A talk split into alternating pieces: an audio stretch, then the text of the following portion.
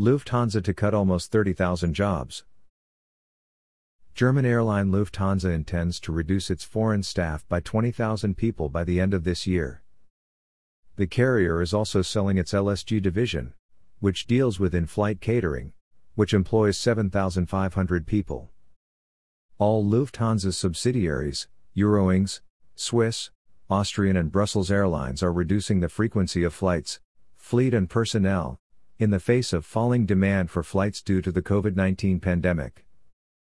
Lufthansa previously reported a loss of 1.97 billion euros in the third quarter of 2020. For comparison, a year earlier the airline reported 1.15 billion euros in net profit in the third quarter. The carrier's revenue fell by 74%, from 10.11 billion to 2.66 billion euros. The capitalization of the company has decreased by almost 53% since the beginning of the year and is now about 4.8 billion euros.